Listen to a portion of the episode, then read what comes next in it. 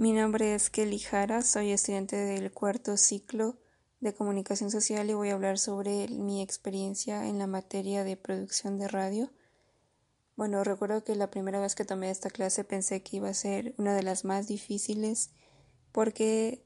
se tenía que usar programas de edición, pero ya con el tiempo y con el pasar de las clases me di cuenta que realmente la edición no es lo difícil, sino la creación de contenidos como cuñas y programas que todos estamos desarrollando eh, ahora. Fue una buena experiencia crear contenidos que por cierto es bastante complejo por lo que las personas no nos pueden ver sino solo escuchar y hay que hacer que nos entiendan dando mensajes claros y concisos. Eh, referente a la forma de trabajo creo que fue bastante dinámica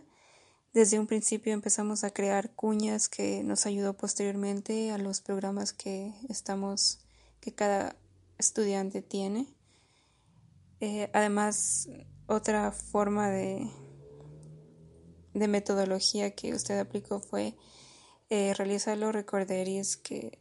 al principio y al final de cada clase o cuando nuestros compañeros exponen, creo que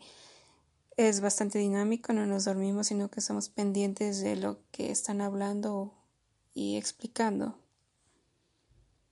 El trabajo con mis compañeros en el programa de radio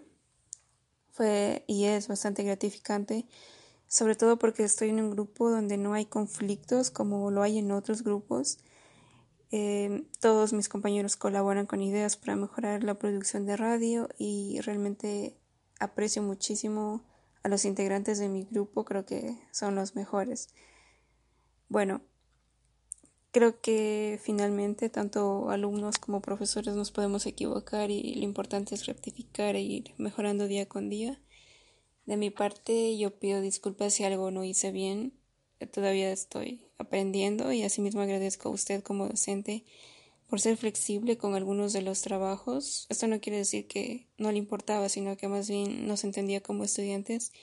y quería ver reflejado el trabajo y la creatividad de cada uno de nosotros.